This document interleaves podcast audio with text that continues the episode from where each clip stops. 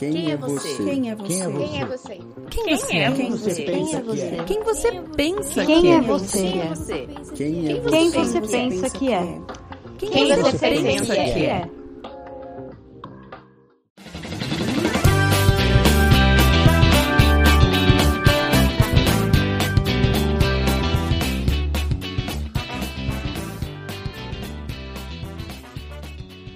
Fala aí, pessoas! Eu sou Ricardo e essa é mais uma edição do Quem Você Pensa Que É podcast. Um podcast de personalidade. E vejam só vocês o tamanho do absurdo, um podcast que anda por aí dizendo que tem inclinações filosóficas. Olha a cara de pau desse pessoal. Agora imagina só se o Cortella, Medíocre. o Clóvis de Barros Felizmente eu não ando armado. ou o Pondé Porque o silêncio é uma manta que protege a estupidez. ouve uma parada dessa. Eu quero nem estar perto se acontecer. Então, você, amiguinho, que nos escolheu no seu agregador pensando com esse nome, esse podcast deve ser de fofoca, de barraco, tiro, porrada e bomba ou de celebridades. Errou. Errou feio, errou feio, errou rude. Então, infelizmente, eu vou precisar iniciar essa edição citando novamente esse grande filósofo contemporâneo, Rogerinho do Ingá. Abre aspas, Achou errado, otário? fecha aspas. é brincadeira, pessoal. É, o Quem Você Pensa Que É é um podcast que tem como objetivo investigar como foi construída a nossa personalidade, do que a gente é feito, o que é inato, o que é cultural, o que a gente escolheu, o que escolheram pra gente, ou seja, o que faz você ser você mesmo, assim, complicado e perfeitinho desse jeito que você é. Quem é você? Será que você é realmente quem você pensa que é? Quem você pensa que é? Bora descobrir? Partiu? Mas antes de começarmos, vamos para aquele nosso já famoso momento recadalhos. Aqui tem informação! Você que está curtindo o conteúdo do Quem Você Pensa Que É podcast, dá uma passada lá no seu agregador favorito para classificar a gente, né? Aquele lance das estrelinhas lá que tem no Spotify, tem no Apple Podcast e em alguns outros agregadores. Mas assim, só vai lá, cara, se for pra você dar cinco estrelas pra gente, mano. Se quiser dar duas menos, melhor não ir não, mano. Vai fazer outra parada aí que, né, ajuda mais, né não? Brincadeira, tá liberado, classificado do jeito que quiser. Você que tá curtindo o conteúdo do Quem Você Pensa Que É Podcast, eh, dá uma passada lá no seu agregador favorito para classificar a gente, sabe? O Spotify tem aquela parada das estrelinhas, eh, no Apple Podcast também tem. Dá um pulo lá, cara, classifica a gente, mas naquelas, né? Vai lá se você quiser dar cinco estrelas. Se for pra dar duas só, mano, sei lá, vai fazer outra coisa que é melhor, né? O quem você pensa que é tá disponível nos principais agregadores, no Spotify, no Apple Podcast, Amazon Music, vários outros. Se você clicar lá no tal do sininho, sempre que eu soltar um episódio novo, o agregador vai te avisar. Tem também a possibilidade de programar para baixar automaticamente quando sair episódio novo. Eu, por exemplo, faço assim. Deixo já é, programado para baixar os, pod, os meus podcasts favoritos automaticamente. Que assim, a hora que eu entro no agregador para ouvir, já tá lá baixadinho, bonitinho, tá ligado? E se você é, tem um amigo que você acha que é digno de conhecer e frequentar esse nosso mundinho, compartilha com ele, manda o seu episódio favorito para testar, para ver se ele está mesmo apto a estar uh, no meio de nós, né? Que frequentando esse esse nosso rolê. Brincadeira, pessoal. Compartilha com a geral. Quanto mais pessoas, melhor. Tá todo mundo é, bem-vindo a colar aqui com a gente, mano. E ouvir, e trocar ideia, e dar opinião, e etc e tal. E esse simples ato de compartilhar nas suas redes, cara, ajuda bastante a crescer aqui o trampo, né? Dá, um, dá uma bela ajuda pro trampo aqui, né? Por último, eu queria reforçar que é, as nossas redes estão abertas para você dar a sua opinião, sabe? O, no Instagram, uh, no, no e-mail, né? Se você preferir, se você for das antigas, for do rolê de escrever e-mail e tal, né? Eu inclusive estou considerando, caso tenha algum retorno nesse sentido, de criar futuramente uma sessão para ler os e-mails, né? Para é, um espaço para ver opiniões de vocês no programa, entendeu? Mas aí tem que ter um retorno, né? Não adianta eu criar uma sessão e ninguém mandar e-mail. Não? uh, mas assim, no Instagram, no, no e-mail, uh, a caixa de mensagem do Spotify e dos outros agregadores, sinal de fumaça, sei lá, o jeito que você achar que é que é melhor aí pra é, se conectar com a gente, né, mano? Pra dar sua opinião, pra uh, reclamar, pra dar sugestão. É, tá valendo tudo, sabe? Eu quero conhecer é, um pouquinho mais das pessoas que estão aí ouvindo toda semana o Quem Você Pensa Que É podcast. Certo? Vamos lá interagir com o tiozão aqui? Partiu? Alô, então, vamos pro programa agora. E hoje, para ajudar nessa investigação com a gente aqui, eu chamei ela que abdicou de uma sexta-feira cheia de diversões e oportunidades, como ela tinha me dito, para compartilhar a sabedoria com a gente aqui. a Priscila Queiroz, que é divulgadora científica, né? Fala um oi pessoal, Priscila. Olá, pessoal. Oi. Eu sou a Priscila. Uhum.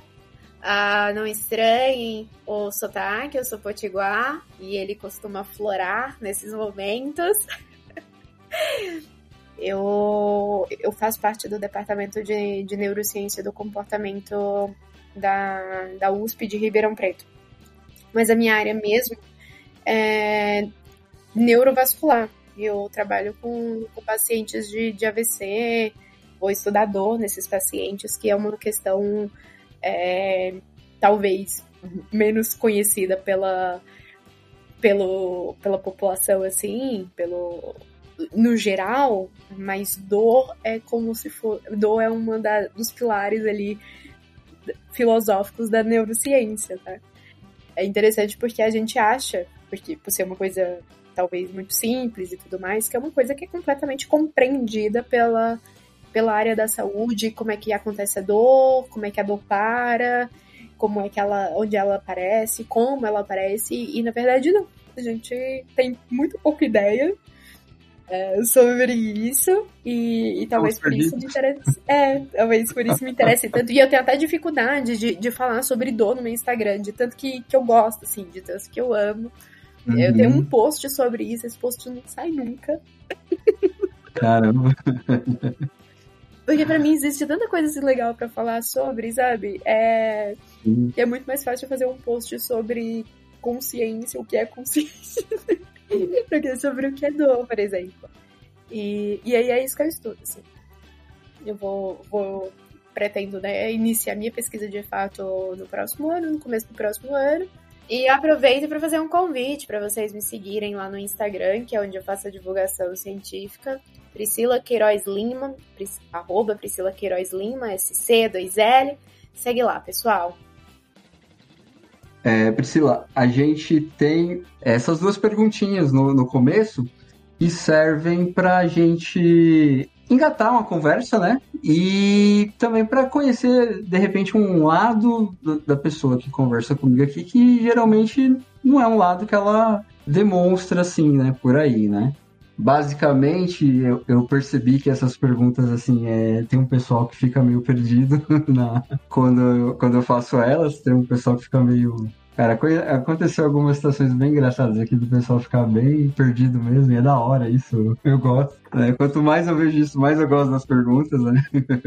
mas basicamente é o seguinte, são duas perguntas, tipo, uma é o contrário da outra, mas dizem muito sobre, sobre você. A primeira delas é, é sobre um guilty pleasure, sabe aquela coisa que é tosca e que você tem toda a consciência de que é tosca, mas que você gosta mesmo e não tem o que fazer a respeito. Você gosta e já, cara, já se resignou com a ideia. Eu gosto e acabou. e se você pode compartilhar com a gente aqui.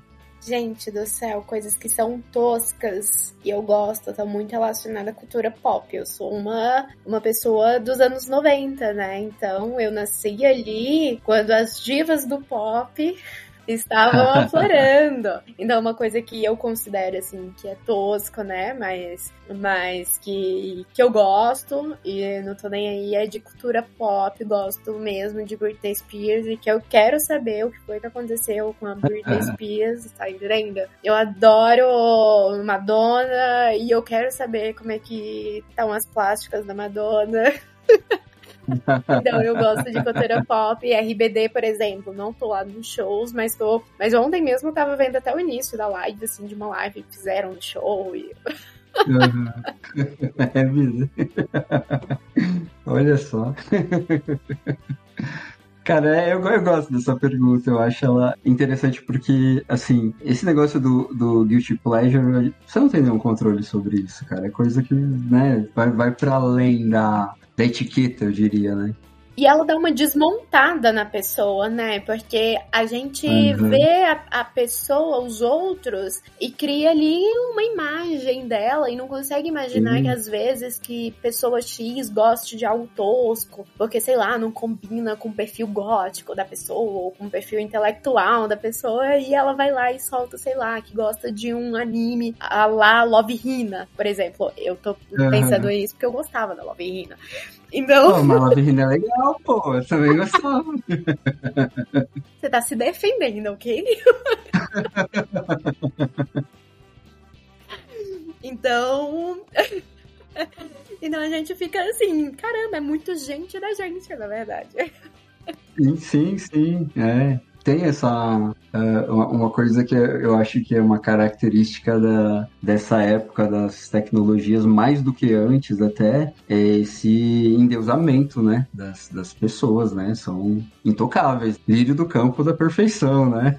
Sim são sempre pessoas que que não riem demais, nem alto demais, que nunca bebem demais, que não passam então, vergonha, que não tietam outras pessoas. Né? E eu acho que até o. Acho que o, o funk em Delza, ele espera mesmo uma perfeição, né? Do tipo, a pessoa vacilou, cancelem ela, não.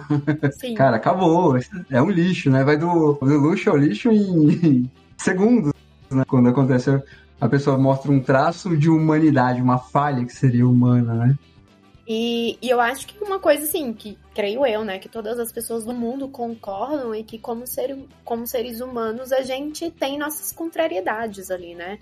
A gente não é uma pessoa constante, concisa com, e coerente, né? Com absolutamente tudo na nossa vida. Mas quando a gente vê outra pessoa ali sendo incoerente em algo, ou que a gente acha, né, que ela tá sendo incoerente com base daqueles minutos de vida que ela divide conosco em rede social, nossa, parece que um castelo de areia desmoronou, um, um castelo de vidros quebrou, né? Sim.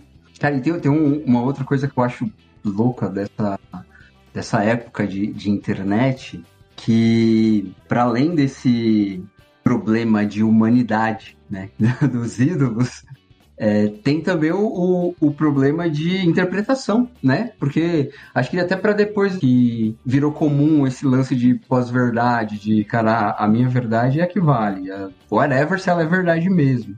É, eu entendo o que eu bem quiser do que você falou, né? Tem um, sabe, um obstáculo de é, comunicação absurdo nas redes sociais, né? Eu que Aí gera, tem gente que não deveria nem ser cancelada e é porque, ah, eu entendi assim, então ponto final, né? Eu que eu diga, assim, falo isso por conta do, dos posts, né, que, de divulgação científica. E é muito interessante ver como algumas pessoas, elas acabam caindo ali de paraquedas no post e elas tiram umas conclusões completamente absurdas do que tá escrito, do que eu escrevi, coisas assim que, que sequer eu mencionei no post, e elas concluem aquilo. E eu fico, Gente, Sim. será que, que é um erro meu de que não soube passar a mensagem? É uma questão de interpretação da pessoa. Mas aí eu lembro, assim, do Steve Pinker, né? Ele tem um livro bem interessante, inclusive, sobre escrita, que eu recomendo, apesar também da- das contradições aí do, do Steve Pinker, mas, mas eu recomendo esse livro, Uhum. ele é bem interessante. E ele fala que, assim, todo escritor, né, toda pessoa que escreve, ela tem que contar com uma generosidade da pessoa que lê. Então, Sim. a pessoa vai estar lendo com as lentes dela, né? Se, se ela quiser desvirtuar o que você está escrevendo, não são as palavras exatas que você está colocando que vai mudar alguma coisa. Ela vai fazer isso de qualquer maneira. Então, por exemplo, É. acho que hoje em dia a gente tem muito, eu vejo muito isso nos meus posts, eu ainda não consegui me soltar disso, mas, por exemplo, tem aquele receio de afirmar coisas, né? A gente foge muito hoje em dia das redes sociais de, de taxar coisas. Não que seja Uhum. correto fazer isso em todos os, os campos e de todas as áreas de conhecimento e em tudo que, que a gente vai falar sobre. Mas a gente não nem segurar aquilo, assim, nem reafirmar ou afirmar aquilo que a gente está falando, às vezes é, é uma falha do escritor, parece uma insegurança do escritor sobre aquilo que, que ele tá. é, sobre aquela história que ele tá conduzindo ali, sobre aquilo, se for ciência, que ele tá divulgando.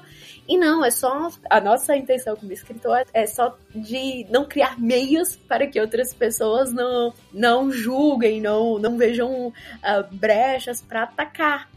Mas que não tem necessidade, porque a pessoa que vai te atacar, ela vai atacar independentemente É. do que você vai falar ali.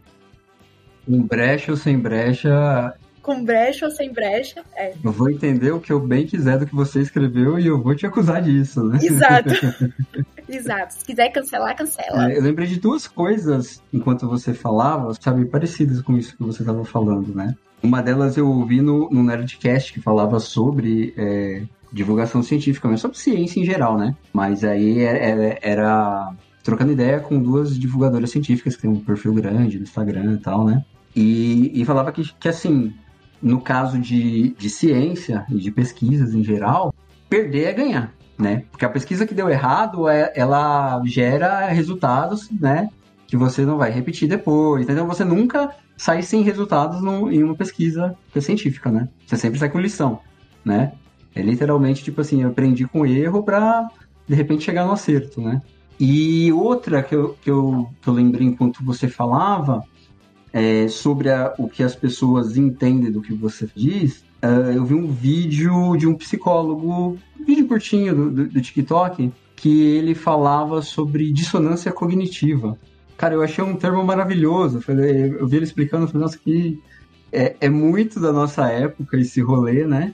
Que é, cara, literalmente uma incapacidade da pessoa interpretar A. Ela vai ler o A e interpretar B.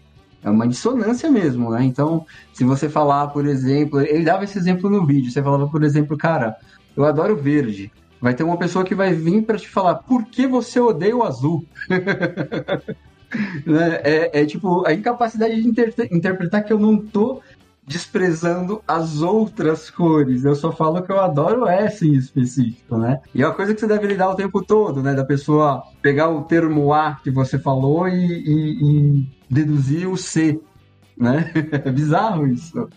É, é muito bizarro, porque você nota que as pessoas elas conseguem ir numa profundidade assim de, de pensamento que você sequer tinha imaginado. Sim, é louco isso, cara.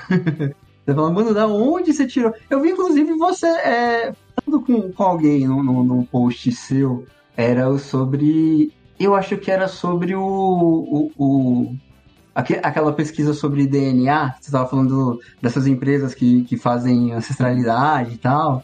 E o cara falou, mano, mas tudo que me passaram não serve nada. Então, eu mano, como você leu isso aqui, cara? Exato, eu... É, eu, eu fiquei marcada por aquele rapaz também. Eu acho que foi um. que ele comentava da, da família dele, que veio de outro país, acho que polonês, e que eles ensinaram polonês uhum. para ele. E eu fiquei, tipo, será que ele leu um polonês? Porque na, na tradução, não sei, eu acho que o Instagram deles é em polonês e na tradução veio umas é. palavras erradas na tradução. Não é possível. Cara, não tem nada a ver, né, mano? Eu não disse que é errado ele ter aprendido polonês. Gente, bacana você ter aprendido polonês. Poxa, você aprendeu com tua avó, Sim. velho. É muito legal. Cara, e a, a conversa toda é sobre as empresas que estão abusando dessa ideia de, né, de fazer é, pesquisa de ancestralidade e não comprovar devidamente o que ela usa para fazer essa pesquisa, né, e qual é a garantia que ela dá, né? Tem nada a ver com a ancestralidade em si, né, com Exato. da onde você veio ou da tua raiz, né? É, é só para situar aqui os ouvintes, eu escrevi um post sobre essas empresas que fazem testes de ancestralidade e que eles usaram, inclusive, muitos divulgadores científicos para fazer propaganda do próprio produto ali, para incentivar que as pessoas pagassem por uma bagatela de. Em alguns locais aqui no Brasil, por exemplo, eu lembro que tinha algumas empresas assim, entre mil a mais baratinha, sim, sim. até chega a 5 mil reais. Então você enviava o seu hum. DNA, ou o DNA de alguém da sua família, e eles faziam ali um, um teste de ancestralidade, e esse teste era, bom, eles vão dizer assim, de onde você veio, né, de acordo com eles. Eles vão dizer de, de quais são as origens da sua família, ou as suas origens, se é, sei lá, se é da Europa, se é da Ásia, se é egípcia, eles falam. E aí, o que eles não falam, ou muitas vezes não é devidamente explicado, é que existe ali uma base de dados pequena em comparada a tudo que a gente tem. Então, assim, eles podem falar que eu sou, sei lá, 80% europeia e o restante africano, mas não necessariamente porque eu sou 80% europeia, mas porque o, o que eles têm de informação para me dizer se eu sou europeia, se eu sou, sei lá, asiática, se eu sou africana, é que é reduzida demais para eles darem um dado com precisão para mim. E, isso não fica claro para as pessoas e as pessoas acabam comprando esses testes de ancestralidade. E no final das contas, é muito mais parecido com uma astrologia genética do que com, com um teste de ancestralidade fiel. Eles têm hum. essa base, a mesma coisa. Não tô dizendo que não é importante, ok, pessoal? Se você tem casos de câncer na família, ou de alguma doença genética, e você é indicado a fazer um teste genético, faça, é importante. Mas esses testes de. esses testes genéticos que buscam prever o potencial de aparecer uma doença genética em você, um câncer, o que seja, é, é mais ou menos a mesma coisa, tá? Se você tem a necessidade de fazer, uhum. faça Mas é mais ou menos a mesma coisa, porque eles têm uma base reduzida de dados ali, é, é uma base pequena, e eles vão calcular uma porcentagem. Esse percentil aí não é um percentil que é um fato na sua vida, porque diversas coisas podem acontecer durante a sua vida que vão transformar esse percentil, às vezes para mais, às vezes para menos, que tenha os fatores ambientais envolvidos ali, e esse é o tipo de informação que não fica muito claro. Inclusive, é uma coisa, uma crítica que eu tenho, que mesmo para os divulgadores científicos desses testes, eu acho que eles não esclareceram, pelo menos os que eu já vi divulgando, não esclareceram o suficiente para as pessoas sobre isso também. Então, poxa, você está divulgando um produto que, que parece que, que tem uma base científica super bacana por trás, mas na verdade o cara tá querendo só juntar o seu DNA para aumentar essa, essa base de dados deles aí. E depois, galera, eles vão vender essa base de dados, eles vão vender seu DNA, vão vender sim para outras empresas, para essas empresas ter uma base de dados maior, de produção ali de, de material genético, para tentar correlacionar com doença, correlacionar com, com, sei lá, qualquer coisa que eles queiram correlacionar. Quer dizer que a pessoa que chegar por último aí vai ter uma base de dados decente, né? Talvez, hein? Talvez, eu gosto até de, de citar o exemplo da própria perícia, né? É, a gente vê teste genético mesmo, teste de, de DNA, e na perícia, quando, por exemplo, uma pessoa é morta, o corpo é encontrado dias depois, sei lá, e vão fazer ali aquela perícia pra saber de Ah. quem é aquele corpo e tudo. Existe ainda uma porcentagem, tá? De que aquele DNA não corresponda Caramba. A- ao DNA que eles identificaram, né, de uma, de uma pessoa como sendo dela. Existe uma porcentagem ali. É, então, não é 100%. Por que, que existe essa porcentagem? Porque se tratando de dados. Às vezes, ah, são dados que, que foram coletados em uma situação específica.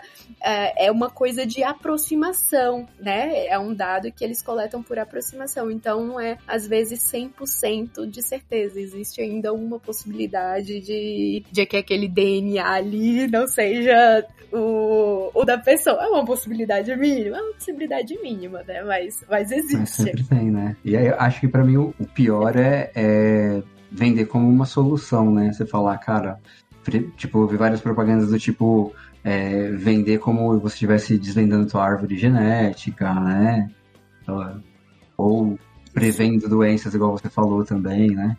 Isso, isso, vendendo como realmente se você estivesse descobrindo de onde você veio. E o melhor de tudo, sim, que ele pode estar vendendo a mesma história pra Uhum. você e pra mim.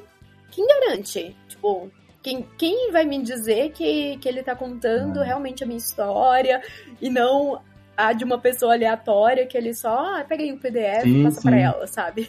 Não tem essa garantia. Tipo, pega um existe. pronto lá, né? Só coloca o nome dela ali e já era. Isso. Sim, quando pensar que não, é a É. nova psicologia. Aí vem a, aí vem a galera falando, nossa, eu sou Exato. alemão, hein? E aí já viu a merda que dá, né? E aqui em São Paulo, ainda mais, né? Se for aqui que, que, que o pessoal é, gosta de se apresentar, né? Como, como, ah, é que eu sou de família, sei lá, Sim, italiana. sim, pra caramba, né? Nossa, é o... como se fosse a melhor coisa do mundo, né? É. Cara, mas assim, é, estamos desviando do foco que é a segunda pergunta, que é o oposto da primeira. Meia hora depois eu lembrei de fazer. Eu sou TDAH, gente, então vão, vão devagar comigo, porque pode demorar uma hora pra eu lembrar da pergunta que eu ia fazer, entendeu?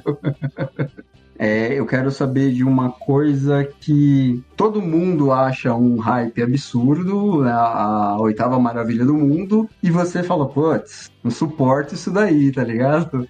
Não consigo entender a graça. Nossa, tem várias. Nossa, tem várias. Você. Esse é o momento de me cancelarem. Ah, eu não gosto de séries. Nenhuma? E eu não gosto de nenhuma. Caramba! Pra não dizer nenhuma, tem uma outra, uma Aham. vez por ano, que, que me segura. Mas de maneira geral eu não gosto de série e eu não gosto de filme de super-herói. Gente, não me chama pra assistir filme de Eu nem entendo de super-herói, eu não conheço super-herói, eu parei em Batman, tá entendendo? E é isso. É, cara, mas de- desses dois aí, se se você fosse colocar um que você fala, tipo, é hype e eu nem sei por que é, o, o, o super-herói ia estar em primeiro, ou a série, qual, qual que você acha que é o que você fala, nossa, mano, esse daí Eu acho, eu acho que é série. É mesmo? ainda pior, assim. as pessoas sempre estão falando sobre, sobre séries e caramba, o último episódio de, de série tal tá muito bom e eu não vejo a hora de sair o próximo e eu tô sempre assim, eu não sei do que você tá falando. Eu não sei. Pra você ter noção o nível, eu li Uhum. The Walking Dead. Não assisti nenhum Nossa. episódio, mas eu li os livros. Caracas, mano. Eu sou assim com futebol, mano. pra depois descobrir que, que não tinha muita coisa a ver, mas, É, tem isso também, né? mas eu preferi ler os livros a assistir a série. E, e o livro, ele, ele vai pra outro lugar, totalmente, né? Porque, assim, eu, eu lembro que, em primeiro lugar, ele é baseado em quadrinhos, né? O quadrinho é o que é mais fiel, no caso, né? O Isso, livro é outro boleto, diferente, né? isso. Outro rolê. E aí eu até tentei entender porque que tinha, assim, é, essa diferença e o pessoal tentava me explicar que, ah, custos, né? porque tinha muitos, ma- Sim. muito mais personagens no, nos livros, então... Isso também tinha nos quadrinhos, pelo que eu entendi. Também tinha mais personagens no- nos quadrinhos, mas, mas aí por questões de custo, eles meio que, que adaptaram ali alguns personagens a ser um, um, um combo, assim, do, é, um só. E outras coisas também. E claro, né? Tinha que dar mais movimento Sim. na série, tinha que tornar ela mais, mais dinâmica, né? No livro não, no livro eram páginas e páginas só sobre uma. Só numa estrada. Então, É, a Paula Feb, que eu acho que foi o episódio que eu passei pra você ouvir até, ela, ela escreve Sim. livros e ela também é roteirista. E aí, é, eu já tinha conversado com ela Uhum. no outro podcast, no, que, no Estante Infinita, que era o meu antigo, né? E eu lembro dela ter falado sobre a diferença, que ela falava que ela preferia muito mais é, escrever livro do que roteiro, né? Porque o roteiro, ele tem esse negócio que você falou, que é a correria, porque você tem um tempo limitado para prender a atenção da pessoa, né? E você não pode se. Exatamente o exemplo que você citou, 20 páginas andando numa estrada, cara, não dá para ficar tipo 15 minutos andando numa estrada num- numa série, entende? Então, é, para quem escreve é um negócio assim, geralmente o pessoal prefere o livro mesmo. Cara, dá para você aprofundar melhor a história, o personagem, tudo, né? Dá pra criar uma essência, né? E tem a questão de que o livro, você tá lendo e você tá usando muito da sua imaginação pra criar a essência daquele personagem, né? Pra criar a personalidade daquele personagem. Na série tem outros aspectos do visuais e auditivos que eles te dão pistas de Uhum. qual é a essência e qual é a personalidade daquele personagem. Então, do mesmo jeito assim que, que tem umas o livro, né, ele consegue, ele tem algumas potencialidades ali com relação à imaginação, a gente também fica mais livre, né, para criar na, na própria cabeça as expectativas. Ele também é- tem suas limitações. A, a série não, a série, o filme, ele também tem ali seus, ah, seus pontos fortes, né, e creio que a questão visual é um, é um ponto muito forte nisso. Verdade. Quem você pensa que é?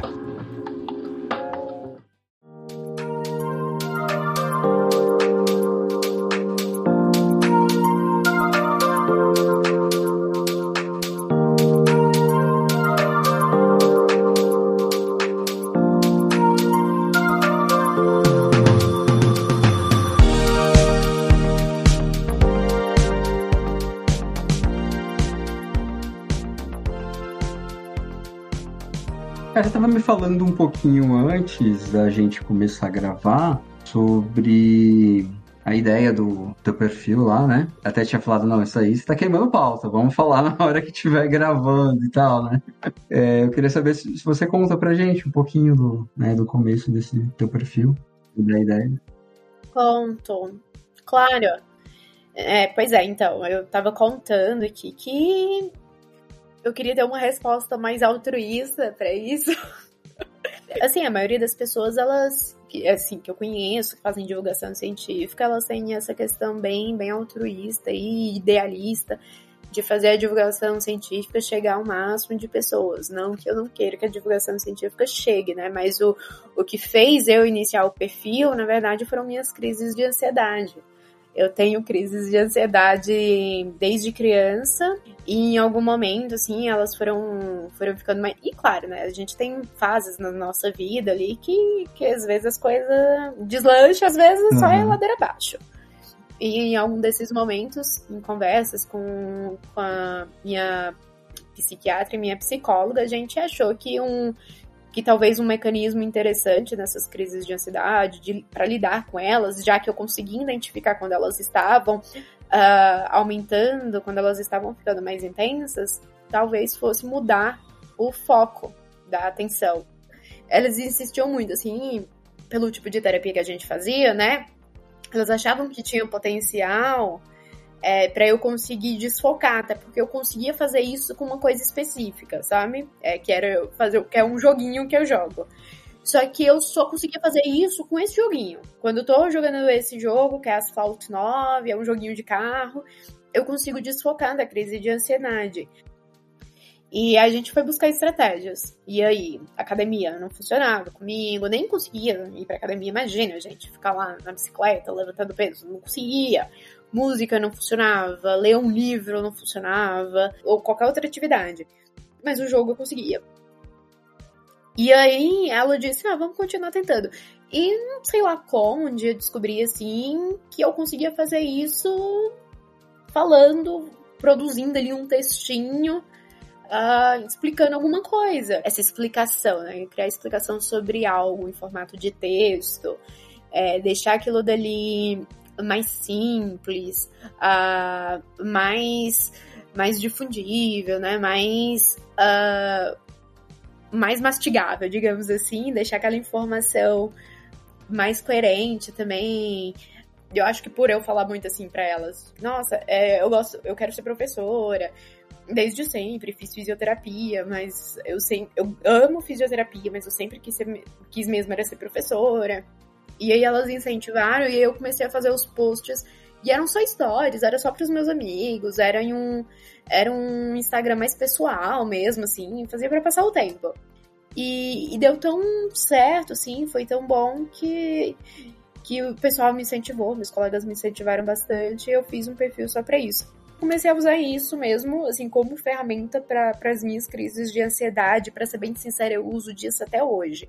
É, que nem eu falei para você, né? Se vocês estão lá acompanhando, vocês veem, caramba, Priscila essa semana tá aqui, ó, super movimentada no Instagram dela, vários conteúdos diferentes. Gente, isso é crise de ansiedade o nome.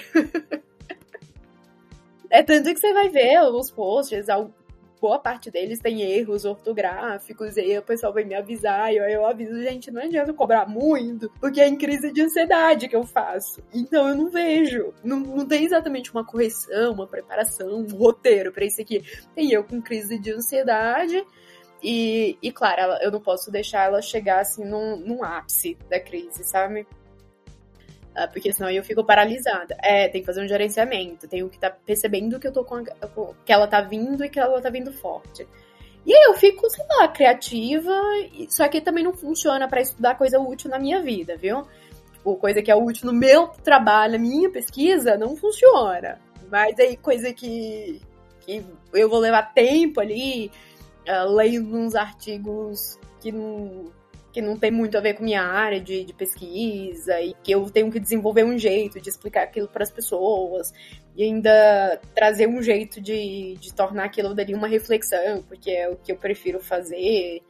É, até que o pessoal fala, ah, por que você não faz aqueles vídeos explicando, sei lá, que não pode misturar, sei lá, detergente com amaciante, por exemplo. Eu disse, não, eu acho bacana, mas outra que primeiro que eu sou sou meio introvertida, não sou muito das câmeras.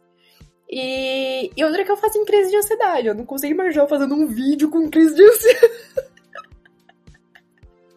não consigo imaginar. E agora eu tenho só esse perfil, tá? É um perfil de divulgação científica. E eu gosto bastante. Claro, lá vai ter uns memes, vocês que acompanham nos stories. É completamente desvirtuados meus stories, tá? É uns memes de gosto duvidoso. Mas os posts são sempre de divulgação científica e eu gosto bastante disso. Eu gosto de, de poder extravasar ali de uma, de uma forma que pode ser produtiva para outras pessoas, né? Caramba! Mas você já, já consumia é, material sobre pesquisa antes disso, de, de fazer? Por conta, assim, por interesse e tal? Já, eu sou uma pessoa esquisita, eu acho. Uh, desde. desde cedo, desde de jovem, assim, desde que eu saí do ensino médio, que eu gosto de ler artigo científico. Uhum. Não sei porquê exatamente. Eu começo, claro, quando eu entrei na faculdade, né? Eu entrei bem jovem, com 17 anos, a primeira vez. Não concluí dessa vez aí, mas eu entrei Uhum. a primeira vez com os 17. E eu achei super bacana a escrita, achei que era um. Eh, Gostava das informações e tudo mais, achava tudo super legal. E, e aí eu já tinha um hábito mesmo de ler, de acompanhar. É, é meio esquisito, mas tipo num dia de domingo, acordou, tô tomando meu café e tô lendo um artigo científico de qualquer coisa aleatória. Ah, legal isso aí, cara. É, é esquisito mesmo. Mas é legal. É esquisito. É esquisito. Não é aquela coisa que eu falo no primeiro encontro, sabe? É, então. né, com perigo de assustar, né? O... Sim, sim. Muito incrível. Ah, mas é legal, na verdade. É...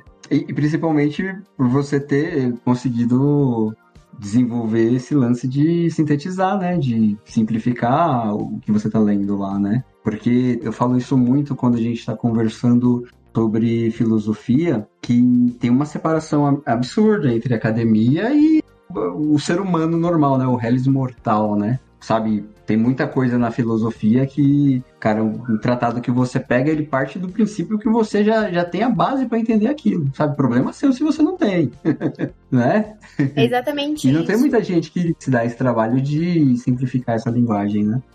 É, de simplificar e traduzir, né? Porque Sim. cada área de, de conhecimento, de certa maneira, ela tem seu próprio léxico ali, tem, Uhum. tem sua própria linguagem. E, e a pessoa que, que se propõe a, a falar isso para um público geral, talvez seja da área, talvez não seja da área, ela se propõe realmente a traduzir, a transformar, pegar aquelas palavras ali e colocar em sinônimos do dia a dia, que todo mundo compreenda, né? Ou, ou então, pelo menos, traga uma, uma informação ali mais enxugada daquilo Uhum. dali que possa que seja da compreensão de todo mundo. Pode crer, eu acho isso um trampo importante. Eu, eu tô, tava lembrando aqui, faz um tempão que eu, que eu ouvi um podcast, aquele. Não sei se você conhece aquele. É, o Iberê Tenor, que é do Manual do Mundo, tem um canal no YouTube.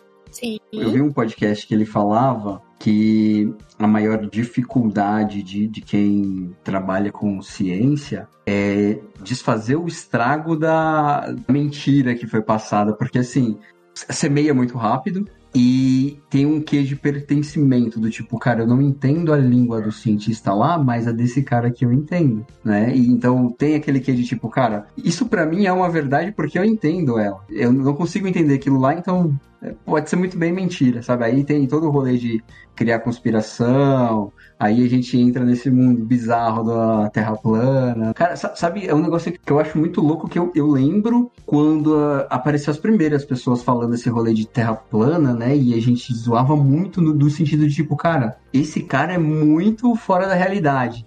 Eu acho uma coisa muito louca, sabe? A quantidade de pessoa que tem isso como uma verdade. E aí ele dizia que assim, que esse problema de não falar a mesma linguagem das pessoas, assim, né, do, do dia a dia, era uma das coisas que mais atrapalhava, porque até você conseguir falar o problema da, da versão falsa da, da conspiração, explicar o porquê, é um trabalho que depois que tá feita a, sabe, o estrago, é bem difícil de desfazer.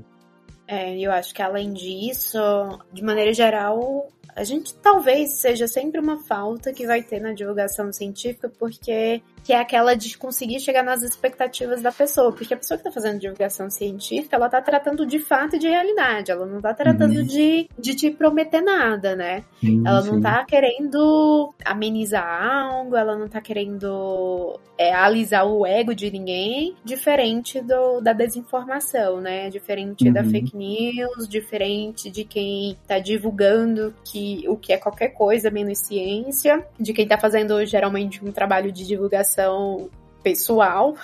Aham. Então, é, essas pessoas elas conseguem chegar na, na expectativa de quem tá, tá ouvindo elas. As pessoas que estão ouvindo elas chegaram até eles por um motivo.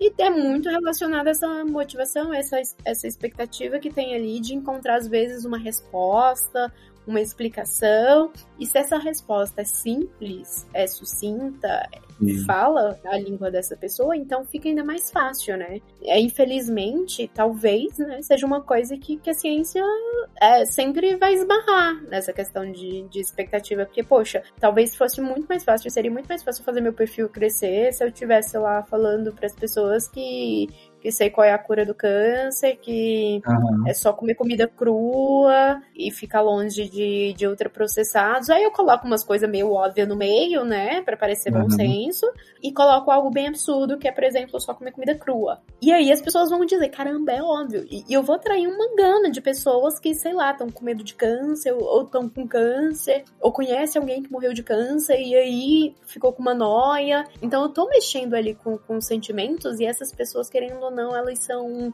acabam sendo uma forte divulgadora, né? Porque elas, elas insistem que, que conheceram a verdade, né? Que o terceiro olho delas se abriram ali e, e que elas querem que todo mundo enxergue, então meio que vai fazendo a comunidade crescer organicamente. Só que é uma comunidade meio fadada à desinformação e, e é triste isso. É, tem, tem algumas características aí que, assim, aí é opinião minha, né? Não sei o quanto disso é acurado mesmo, sim, mas eu, pra mim, por exemplo, tem, um, tem uma parte aí de todo esse rolê de desinformação, fake news e conspiração que é pura autoestima, sabe? É, tem um, não sei se vai ter ainda na, Netflix, mas tinha um documentário que era do, do pessoal, tipo, estudando a galera da, da Terra plana mesmo, sabe? Tipo, convivendo com os caras e tentando entender é, como que eles chegaram nesse rolê, né? E tem um rolê de autoestima brabo mesmo, do tipo, o pessoal que é aquele, aquele pessoal que, sabe, era rolava bullying, o pessoal que não sabia socializar e que ficava tipo deslocado da, né, do, do normal é um pessoal com uma forte tendência a... porque se sente abraçado, exatamente como você falou, né? Corresponde à expectativa, vem de uma ideia, sabe? Tem um, um, um, caráter forte nesse rolê de conspiração, que é a ideia do tipo, cara, você sabe uma coisa que ninguém sabe. Você tá à frente deles, sabe? Você cobriu sem querer te revelar.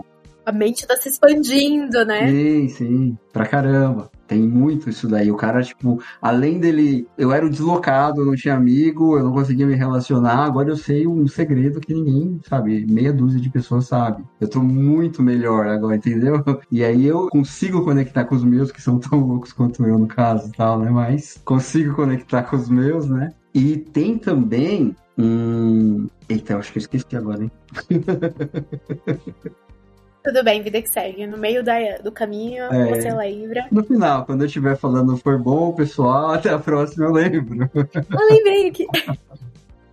Ai, cara, que bizarro. O que a gente estava conversando antes era sobre é, essa importância do, desse serviço de simplificar, né? Que ajudava exatamente nesse ponto, que é o ponto que a pessoa não consegue entender o, o linguajar, né? Acadêmico e tal, né? Que eu acho que tem também um, um fator, aí eu não diria cientistas, eu vejo muito mais pelo, pelo lado acadêmico da coisa. No, eu acho que cientistas, normalmente, como você falou, são mais altruístas nesse quesito, mas todo o rolê da academia tem um lance de, tipo, manter essa muralha mesmo, cara, não, a gente tá na torre da, da sabedoria, tá ligado? Não dá pra misturar com os, os réis mortais lá. Não vou sair simplificando nada para ninguém, né? Nesse sentido, eu acho que é um, é um, trampo muito da hora você se dispor a tentar é, traduzir, como você falou, né? Toda essa língua do outro mundo que é a, a ciência, né? É, em defesa aí da, da ciência, principalmente brasileira, né? Eu digo que acho que com o passar dos anos, talvez o, talvez, principalmente, né, nos últimos 10, 15 anos aí, tem ficado cada vez mais forte aqui no Brasil a, a questão de promoção de conhecimento científico.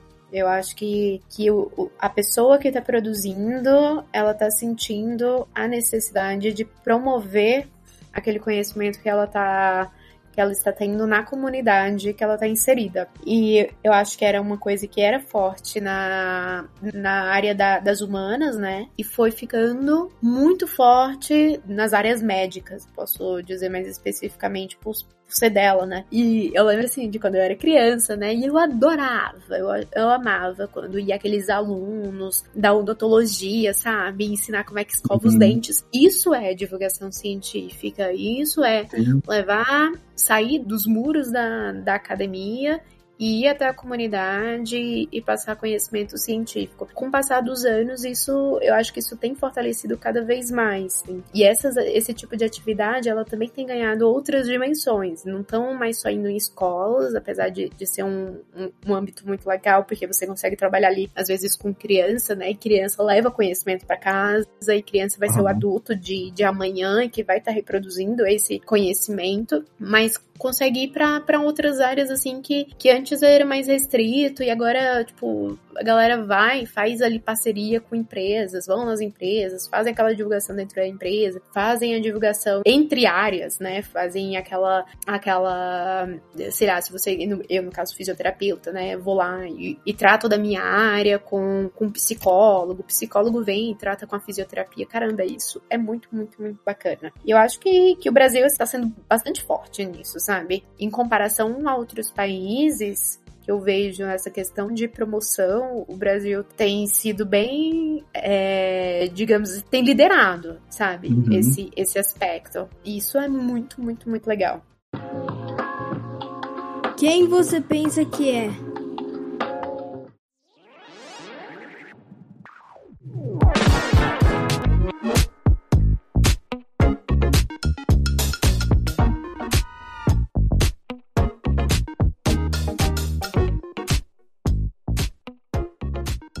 É, primeiro post seu que eu vi, que eu conheci teu perfil, ele falava sobre aquele rolê do coach, mindset lá. Mudar o mindset pra fracassar diferente.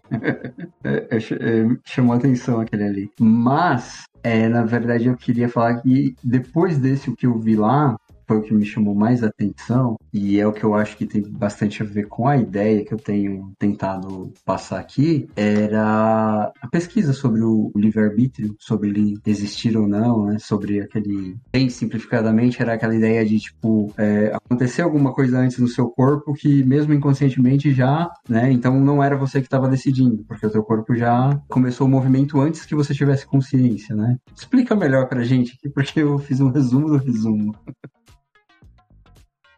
É muito legal, porque essa ideia de, de livre-arbítrio, assim, é uma coisa que, que permeia, né, a neurociência e, e muitos neurocientistas querem ter o prazer, talvez, ou eh, serem os primeiros a taxarem de fato existe e não existe, né? Ou não existe o livre-arbítrio. E, e as muitas pesquisas que tiveram, assim, acho que, que saltaram primeiro aos olhos, né? Foi essa questão do movimento. E foi, é, foi notado com, com o, o, crescimento e o desenvolvimento de tecnologias de ressonância magnética, principalmente, é, eles puderam analisar ali o cérebro atuando ao mesmo tempo em que a gente estava vivendo, né? Porque até então as pesquisas eram principalmente com com pessoas, uh, com cérebros de pessoas mortas, né? Uhum. Post-mortem. E mesmo, ou então com, com pessoas que, que estavam doentes. E agora estavam se abrindo assim, possibilidades para pesquisar pessoas que eram sãs, né? E saudáveis, e enquanto elas estavam vivas. E aí surgiu essa pesquisa, que como conclusão foi percebido que antes mesmo de que um pensamento, né, e eu vou adiantar, assim, os resultados. Ela foi avançando, avançando, avançando, e a gente chegou num ponto que é notado que às vezes, em alguns, antes mesmo de um movimento ser realizado, a atividade no cérebro relacionada àquele movimento já aparece até cerca de 10 segundos antes. Uhum. E é muito interessante que aparece uma atividade de ação, uma atividade de inibição, porque ao mesmo tempo que, que, por exemplo, eu vou movimentar minha mão, às vezes eu preciso inibir que certos, certos músculos para que o movimento não se excedam, né? Ele precisa ser um movimento direcionado, precisa ser um movimento sutil, elegante. Então, essa atividade ela também aparece antes, bem antes. E o que é mais interessante ainda é que aparece a atividade de, de musculatura que a gente sequer imagina que vai ser utilizada ali naquele momento. Quando eu, eu falei aqui do, do exemplo da mão, né? Vou mover a mão. Mas às vezes outros, outros músculos são ativados. Se eu estou em pé, por exemplo, a coluna, músculos da, da coluna, dos eretores da coluna, os abdominais, eles são ativados também porque precisa manter um equilíbrio, uma postura para que a gente não, não desequilibre, não caia, o corpo não vá demais para frente ou para trás. Uhum. Enfim, e essa musculatura que a gente sequer imagina que precisa dela, também já é ativada. E ainda ativada anteriormente. Então, assim, será que a gente não consegue decidir nem, nem se quer ou não mexer a mão? Essa era uma questão que pairava. E aí, essa questão é discutida, né, até hoje. E o que eu gosto de, de trazer, assim, o que a gente tem de pesquisa sobre isso, de, de discussão interessante, é que a gente tem níveis de processamentos que são diferentes. O que eu falei aqui foram de movimentos com a mão eu utilizar isso como para taxar, né? Não, não existe livre-arbítrio porque já existe essa atividade cerebral bem antes. Poxa, mas eu tô falando de um movimento, de uma ação em si. E se eu estiver falando de uma coisa que não é exatamente uma ação, mas um conjunto de ações? Como, por exemplo, decidir se vou ou não casar. Uhum. Se vou ou não casar com uma pessoa específica. Se quero ou não ter filhos. É, são coisas que vão se desenvolvendo, né? Na nossa. E atravessa, o, atravessa a área da filosofia aí, né, no caso, né? Isso! Isso, tipo, e se hoje, agora, nesse momento da minha vida, eu tenho uma perspectiva de vida que, que me faz achar que, que não, eu não quero ter filhos. Beleza, eu não quero ter filhos. Mas e se eu tivesse grávida? O fato de eu Uhum. não querer ter filho significa também que eu não quero gerar um filho, sabe? É, então, várias Então, questões. assim, né? Exato. E são níveis de, de consciência, assim, que a gente nem não tem noção. E, não- e eu tô falando consciência é, no sentido senso comum da palavra, né? Que é aquela, que é aquele pensamento que a gente sabe que tá pensando. Porque Aham. a gente pode ter níveis de pensamento que talvez a gente ainda não tenha de fato chegado lá, assim, não tenha alcançado. Não querendo dizer na questão do, do inconsciente, mas que tem coisas realmente que estão na gente, mas que fazem parte do, do nosso do- dos nossos pensamentos, mas a gente não tem exatamente uma elaboração daquele pensamento. Eu vou tentar colocar em um exemplo para ver se fica mais fácil, né? Eu sou mulher, se eu tô passando 8 horas da noite numa rua escura e eu vejo um homem do outro lado vindo na minha direção, meu comportamento geralmente é atravessar a rua. Uhum. Então, assim, às vezes é uma coisa que, poxa, é, que eu aprendi, fui aprendendo, fui aprendendo. Eu não, eu não desenvolvi uma reflexão sobre isso, né? Para chegar a um nível de consciência, que eu digo, a, a um, um pensamento que eu sei que eu estou pensando sobre, né? Aham. para passar pro outro lado da rua. Eu só fui. Sim. Nossa, mas isso é muito E- complexo, cara, porque assim, Muito! Essa semana eu ouvi um, um podcast que chama Vortex, ele é, é bem legal porque assim, é de humor, debatendo é, notícias aleatórias, a coisa mais aleatória que você imagina, né? E, e eu ouvi um episódio que falava que corvo, sabe o pássaro, corvo, que ele Uhum. consegue é, memorizar é, rosto, acho que é rosto, é. E é uma pesquisa científica também, isso aí, sabe? Que os, os caras fizeram um teste de um lugar que tinha vários corvos usando máscara. E aí o cara ia fazia, tipo, era violento com eles, tipo, espantava, coisas do tipo assim, eu tentava aprender e tal, né? Essa pesquisa demorou coisa de um ano, um ano e meio, a pessoa ia fazendo pausas entre voltar usando a máscara ou não, né? E, cara, é, chegaram à conclusão que até a outra geração, sabe, os filhotes do, dos corvos lá no caso, é, aprendiam com a geração anterior a assimilar que aquele rosto em específico era uma ameaça, tá ligado? Isso é muito interessante. Isso é E muito é- interessante. E é muito isso que você falou sobre o comportamento que a gente tem, que é cultural, é aprendido. Você fala, não, aquele cara é dois caras numa moto. Porra, vai pro outro lado da rua, cara. É óbvio, né? Não tem que Exato. sobre isso, né? E, e claro, ainda hoje, né, a gente tem essas vertentes mesmo que trazem essa questão da filosofia, que vão além dessas questões de movimento. E eles falam que também que a gente não tem livre-arbítrio porque a gente é uma construção de tudo que, que foi vivenciado e chegamos até aqui e somos isso. Só que ao mesmo tempo, e aí eu também posso trazer, que é uma filosofia determinista, né? Mesmo uhum. que ela hoje em dia tenha uns moldes assim mais progressistas, né? Uma visão mais progressista, ainda assim é determinista. E é um, de certa maneira, ela colabora em, alguns pontos para a gente poder entender, às vezes, comportamentos que as pessoas tomam, né? Mas ao mesmo tempo ela também limita. Ao mesmo tempo que meu ambiente me constrói, eu não posso aceitar, pelo menos, ou, ou crer que aquilo em si é suficiente para determinar todos os motivos para qual eu ajo de determinada maneira. A gente é uma construção do, do ambiente, eu concordo com isso, mas talvez a gente não seja só uma construção do ambiente, porque a gente ainda é um animal que reflete, uhum. é, que faz uma reflexão. A gente é um animal que pensa. Então, poxa, o meu ambiente, ele, eu tô inserida nesse ambiente e, e, por exemplo, no ambiente brasileiro, né, que é um ambiente preconceituoso. Vou trazer essa perspectiva, tá? Uhum. Então quer dizer que eu vou ser preconceituosa? Quer dizer que eu nunca vou refletir? Ou então quer dizer que eu só vou refletir porque, sei lá, eu tenho amigos que são alguma coisa, algum grau de reflexão já pode existir dentro de mim anteriormente a isso. Sim a gente, ao mesmo tempo, né, que tenta, que tenta expandir, a gente fica se limitando e a gente esbarra em algumas coisas, e o que eu acho mais legal, né, que no final das contas foi uma opinião pessoal minha que eu dei no, nos meus stories, né, sobre isso, é que talvez a gente fique tentando encontrar pro termo, no caso livre-arbítrio, né, uma explicação que não precisa Sim. ter.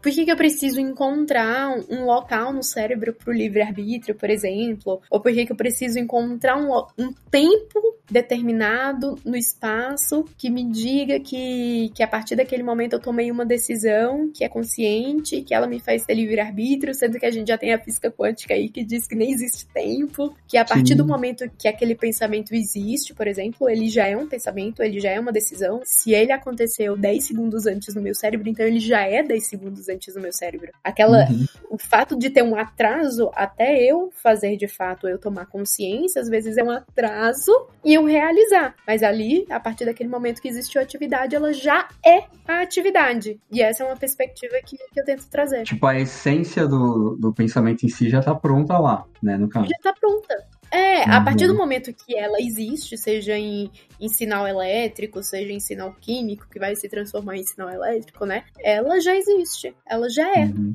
Então eu não preciso talvez ficar buscando no espaço-tempo o momento em que ela aconteceu, porque o momento em que ela acontece, ela já é. E não é importante, né? Uma coisa que eu costumo falar na abertura mesmo, quase sempre, tem muito a ver com isso que você falou, você citou o ambiente como construção, né? Só que assim, o ambiente é um dos fatores, né? Então vai, tipo, vai desde a cultura, vai desde a época, né? Sabe, não dá para você falar, é você fechar numa caixa, falar que é, não existe uma decisão, é, se você está em outro contexto, né? Outra cultura, outra realidade, outro tempo, é, é, uma receita de bolo, né? Tem vários ingredientes no meio dessa história, né? E, e tem muito a ver esse negócio que você falou sobre um, a gente supervalorizar a importância, né, do, é, de conhecer isso, né? Eu lembrei o que, o que eu ia falar lá atrás, lá aquela hora que esqueci, e, uhum. tem a uhum. ver, e tem a ver com isso, cara, que era, eu lembro, é, era sobre a ideia de, quando a gente estava falando de, de, conspiradores, é, era sobre a ideia de que a ciência, é, nesse papel de, de, tentar, tentar revelar o processo por trás da engrenagem, é, ela bate numa coisa que tem uma galera que não tá preparada, que é, cara, a aleatoriedade da vida, né? O, tipo, é um caos organizado, mas é um caos. Exato. Né? Tem uma aparência de, de organizado, mas é um caos, né? E aí é, é da natureza do ser humano ele ficar tentando é, botar sentido, né? Nas coisas, né? E, e aí quando chega alguém e fala na pegada da ciência ali, né? Com aquele. Cara, não é isso, isso é aleatório, isso é só um movimento, isso é só o seu neurônio um ligando com o outro, né? Você não pensou nada disso. Cara, tem uma galera que, que não consegue lidar com isso. Assim, né? Não é fácil de assimilar, né? É, acaba sendo um, um negócio do tipo, cara, você não é melhor do que ninguém, você não é especial, você é só um monte de. Tem um, tem um meme no, na internet que é, cara, você é um chimpanzé com ansiedade, bicho, né? né? Exato. Perfeito. Eu acho que quando toda vida que a ciência meio que vai nesse caminho de, de que, caramba, a gente não, não tem exatamente um propósito, é a gente que vai fazendo propósito da vida, Uhum. eu, acho que vai mexendo com os sentimentos, com o bom senso e com o ego das pessoas. Aham. E aí vai, vai se tornando complicado. Parece que você tá fazendo ataques pessoais e a gente tá só dizendo, não, é. A gente tá atacando você e tá atacando todo mundo, né? É, então. Assim, a, a intenção é essa. É, então, aí tem uma coisa que eu geralmente eu falo quando a gente está conversando sobre é, religião, sobre fé, que eu tenho uma história grande em igreja, sabe? Eu já tive em igreja há muito tempo, assim, hoje eu não, não, não frequento mais nenhuma. Mas, assim, uma coisa que eu vejo como problemática, principalmente em, religiões é, monoteístas, igual o cristianismo, então, que é um, é um Deus só, é aquela parada do problema da verdade. Porque, assim, cara, se só tem uma verdade e é a minha, todas as outras estão erradas, cara. Você tá errado com esse papinho de ciência pro meu lado, tá ligado? É, você tá me atacando, você tá tirando é, o que eu tinha de especial, o meu sentido, né? É, é complicado, né? É um negócio que É, eu resolvo isso com uma frase de camiseta em que diz que eu vou pro inferno em todas as religiões. É isso. Muito boa. né? Então, não, é, você não é especial, não é só a sua religião que eu tô Né? de todo mundo. Eu tô ferrado em todas, né? Na Tô sua. ferrada em todas. Tô ferrada em todas. É muito bom. Eu lembrei disso que eu ia falar, porque tem uma coisa que, pra mim, é, teve um momento que eu, que eu falei, cara, ciência, você foi demais aí agora, poderia ser um pouco menos, tá ligado? Que foi o. Eu tava ouvindo no Nerdcast uma vez, ele. Eu não lembro qual era o assunto, eu lembro que isso me pegou exatamente, essa explicação. Mas o assunto em si eu não lembro agora, mas o, o Alexandre Ottoni, que é o que apresenta lá, né? Ele tava falando que a cor, toda cor que você enxerga, ela que não existe cor mesmo, que ela é o jeito que a luz bate só, né? Do jeito que a luz vem pra você. Não tem, você tá vendo uma coisa amarela aqui, ela não é amarela, é o jeito que a, que a cor refletiu nesse objeto e, e voltou pra você, né? E pra mim foi um negócio assim, cara, que eu falei, cara, eu, eu, eu desenho, eu pinto, tá ligado? Assim, pra mim foi, puta, mano, eu não precisava saber disso, tá ligado? Eu acho que pro, pro artista, né, ainda mais se você utiliza a tecnologia para fazer, porque as cores elas vêm, elas vêm bem especificadas, bem codificadas, né? Sim. Deve ser ainda mais difícil quando você escuta que cada pessoa meio que enxerga a cor, uma Sim. cor daquilo. E aí você tá, não, poxa, eu tô colocando um código aqui, como é que a pessoa tá vendo a cor que ela. Né? Uma outra cor aí? Não faz nenhum sentido. Aí entra naqueles memes lá que fez um sucesso absurdo um tempo atrás, que era aquele vestido que tinha umas faixas. Ah, eu vejo dourado. Não, mas eu tô vendo azul. Sim, sim. E, e o daltônico não vendo cor nenhuma, né? né? Eu não tô vendo, eu não tô vendo nem o vestido.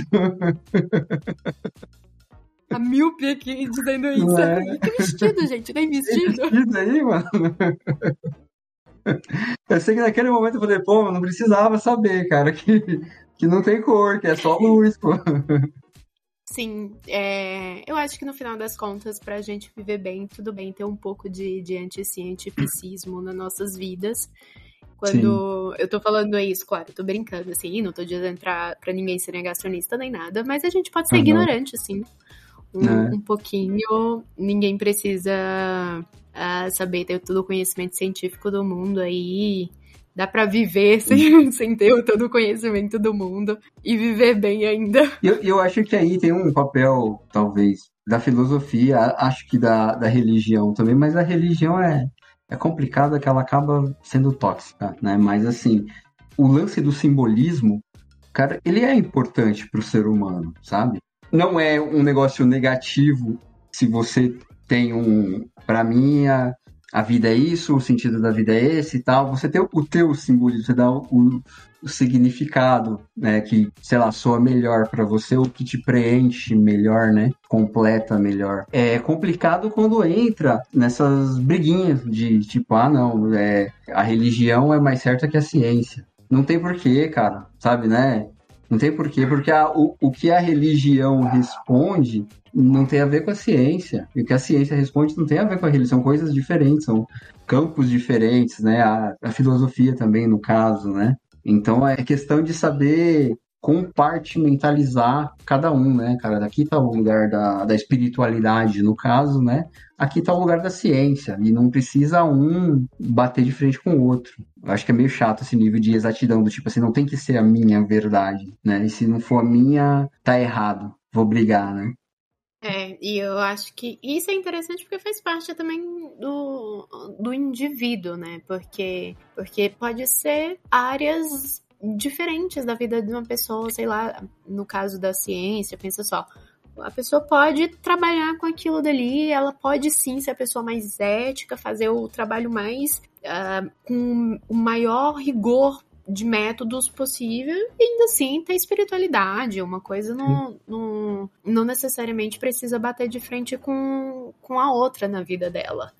E uhum. separar esses campos assim que se você consegue separar esses campos, é, eu acho que é, é muito interessante, é muito bacana. E, e se você consegue separar esses campos, inclusive do seu convívio com outras pessoas, né? Se você Sim. consegue, por exemplo, explicar ciência sem a necessidade de, de atacar a religião de ninguém, e se você consegue falar sobre Deus sem entrar em méritos científicos e tentar é, ser anticientífico ou negacionista ou qualquer outra coisa, poxa, você tá fazendo o seu, o seu melhor aí.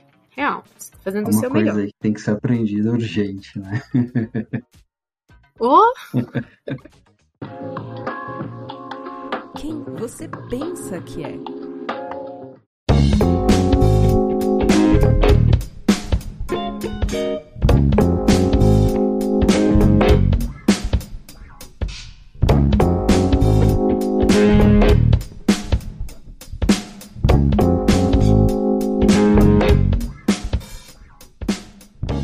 Deixa eu te perguntar sobre outro, outra coisa que você postou, que eu também achei bem interessante e tem a ver também com, com a ideia que eu costumo trocar aqui normalmente, que era sobre a eficácia dos testes de QI lá.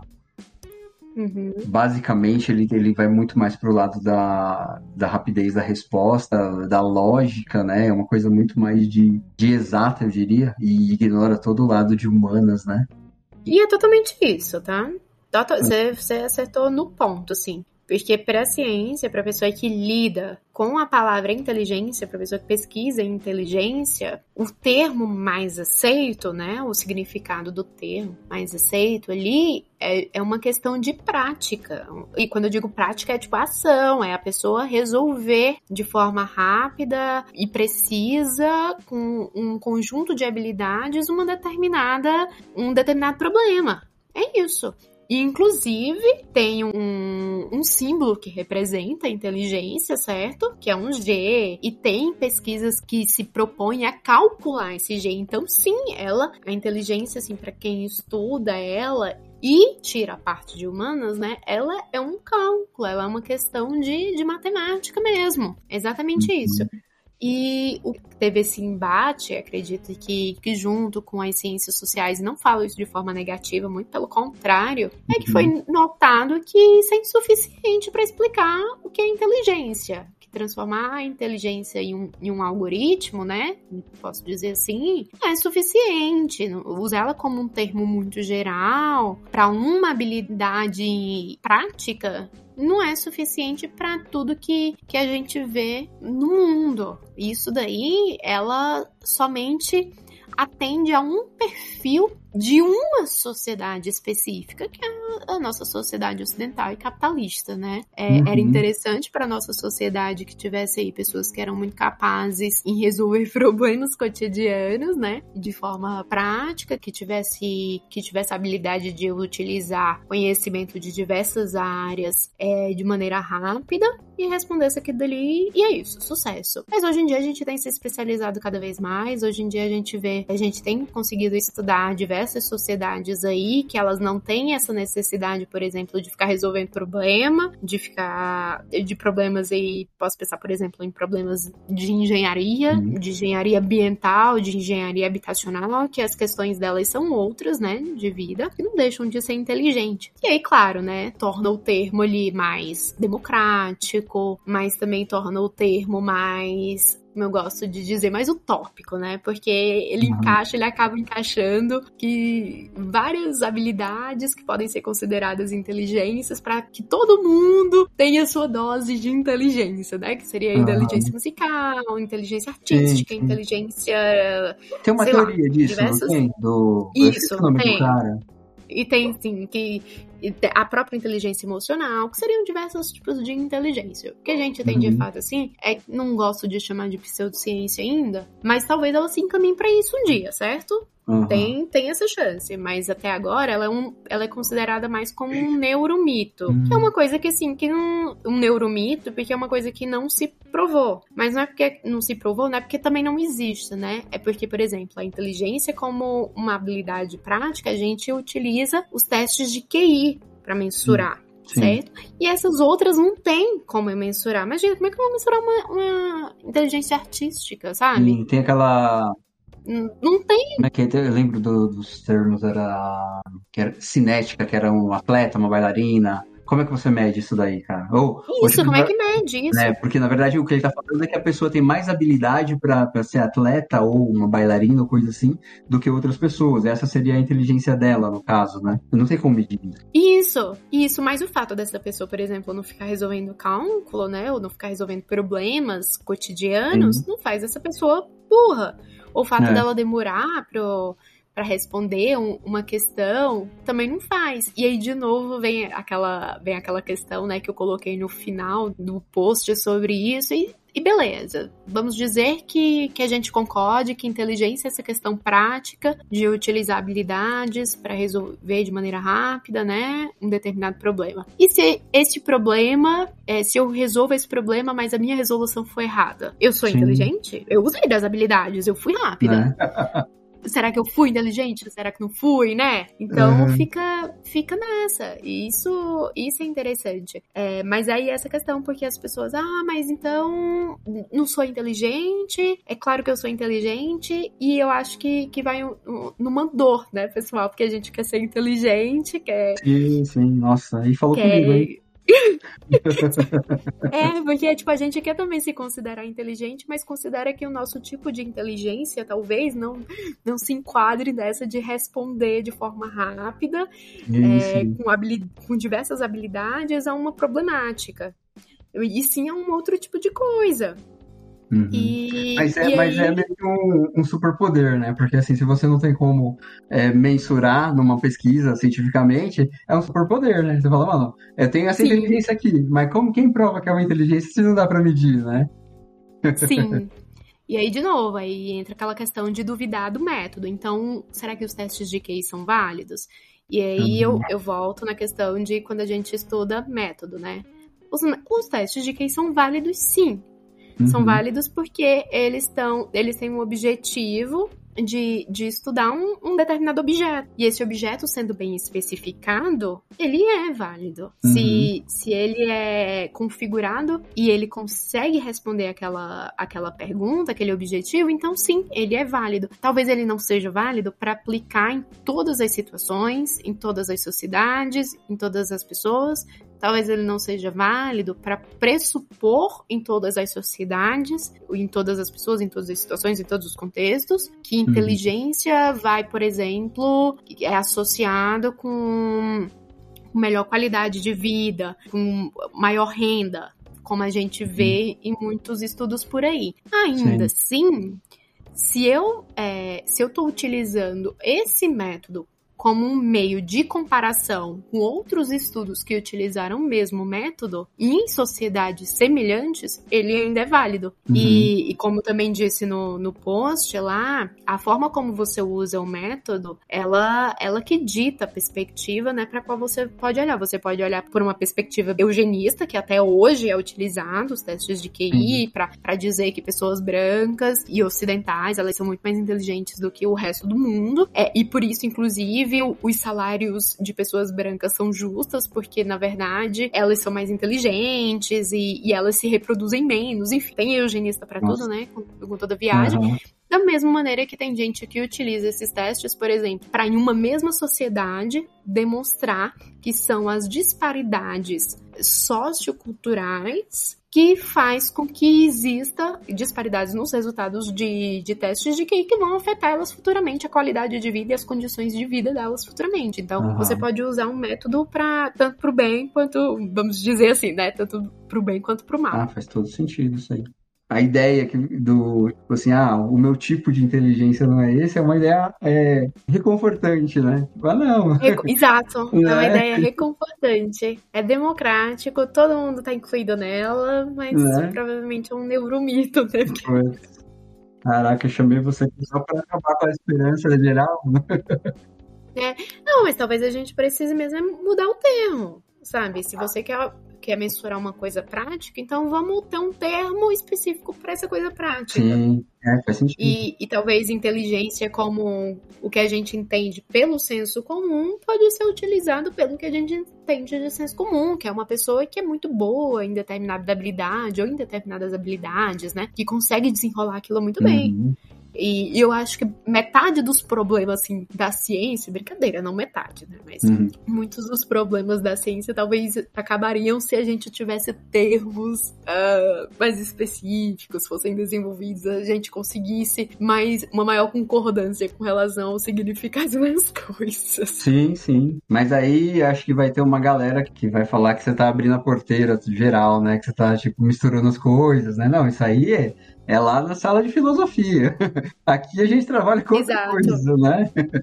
Exatamente. Bom, eu sou das biológicas, né? Mas da biológica médica, ainda por cima. Mas eu acho que quando a gente teve um adentramento ali da, das humanas, da filosofia, da sociologia, a gente só teve a ganhar, sabe? Como área. Porque a gente saiu da questão de tentar, às vezes, encontrar problema ou solução em agentes para perceber em um agente específico, aliás, né, para perceber que soluções e problemas são feitos por agentes, né? São Uhum. diversos agentes ali, sejam trabalhando em conjunto ou não, né, que que estão causando problemas ou estão colaborando para soluções. E quando a gente parou de ficar buscando isso, sei lá, em DNA e ficar olhando somente para DNA e ficar olhando somente para, sei lá, vírus, para um problema específico, acho que a gente só teve a ganhar. Tem, tem um ponto aí que eu, que eu acho que talvez seja um dos motivos da, da discordância, que aí eu acho que vai no, vai no bolso, no caso. Porque é, eu acho que a, a maior parte das pessoas que,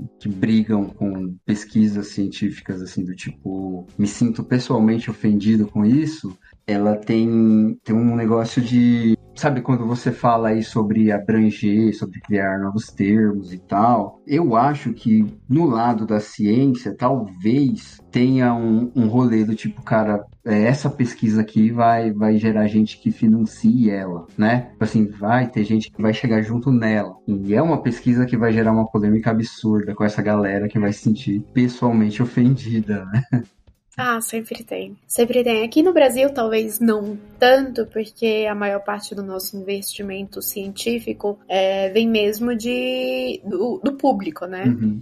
Mas em, em países que têm um, um investimento privado muito forte, com certeza absoluta. E infelizmente, muitas vezes também, muitas vezes, para não dizer que é com certeza, né?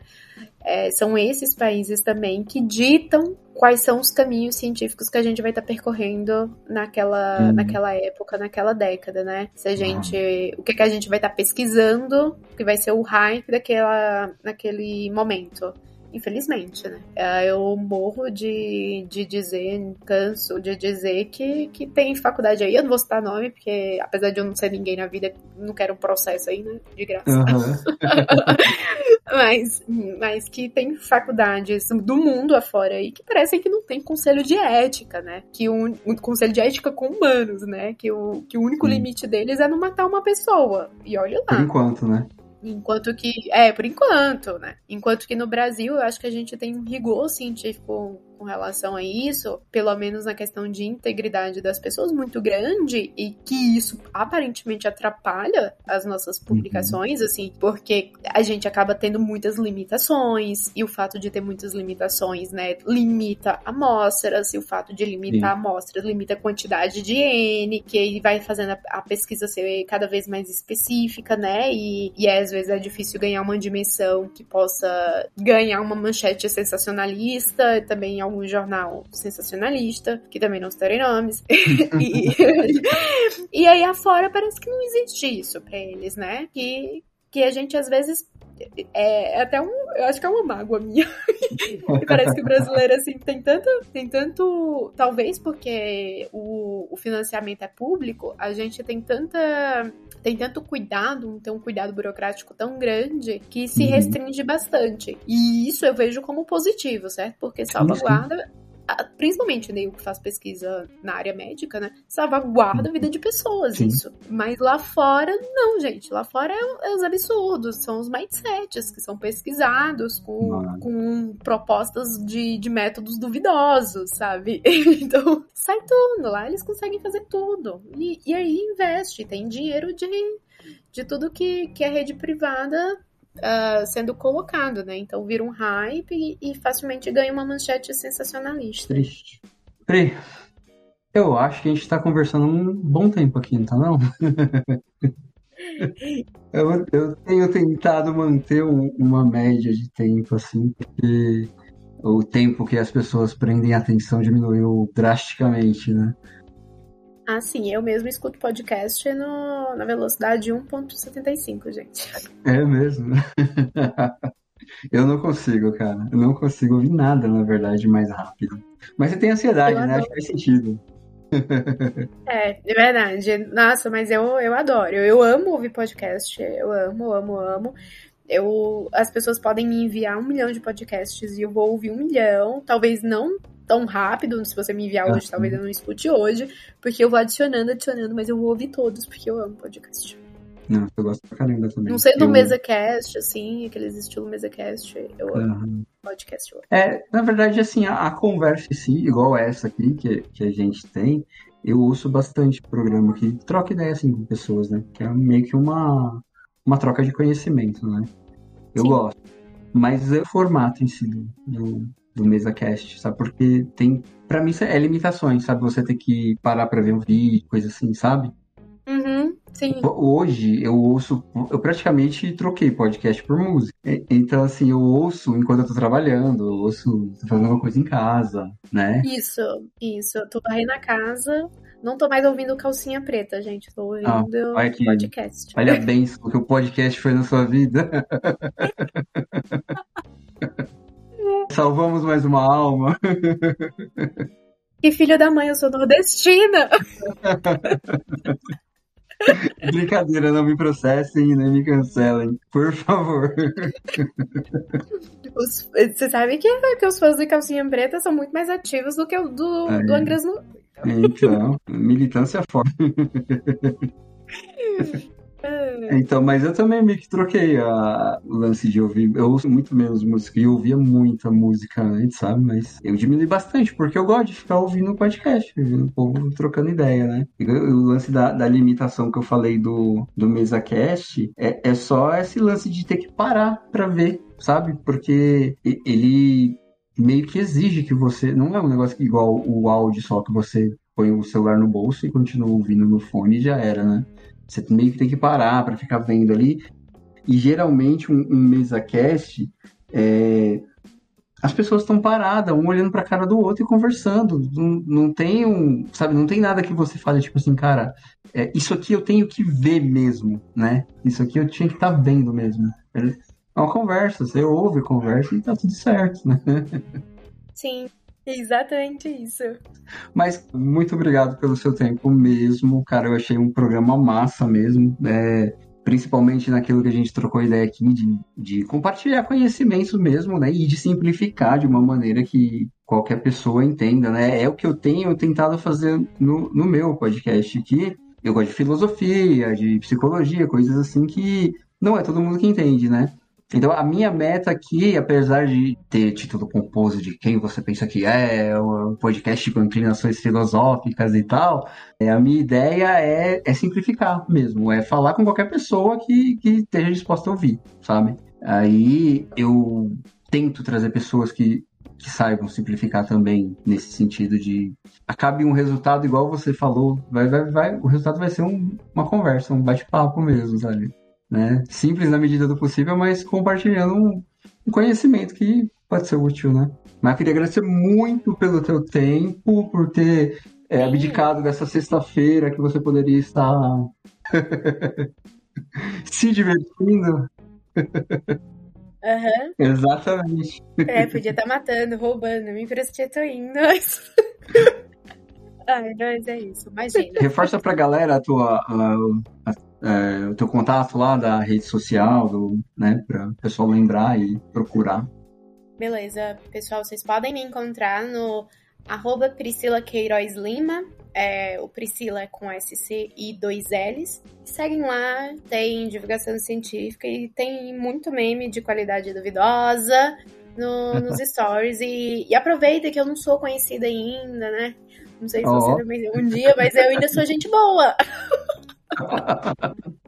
Isso é importante, gente. Esse é o momento. Sim, esse é o momento. Esse é o momento. Esse é o momento. Muito bom, Obrigadão mesmo. E... Imagina, eu que agradeço, eu adorei. É isso aí, pessoas. É... Esse foi mais um episódio do Quem Você Pensa Que É. é semana que vem a gente está de volta aí com mais alguma investigação sobre o ser humano, né? É, por hoje é isso. Um abraço e até a próxima. Tchauzinho. Eu adorei. Esse episódio usou áudios de Mário Sérgio Cortella, Clóvis de Barros, Luiz Felipe Pondé, Choque de Cultura e Porta dos Fundos. Valeu!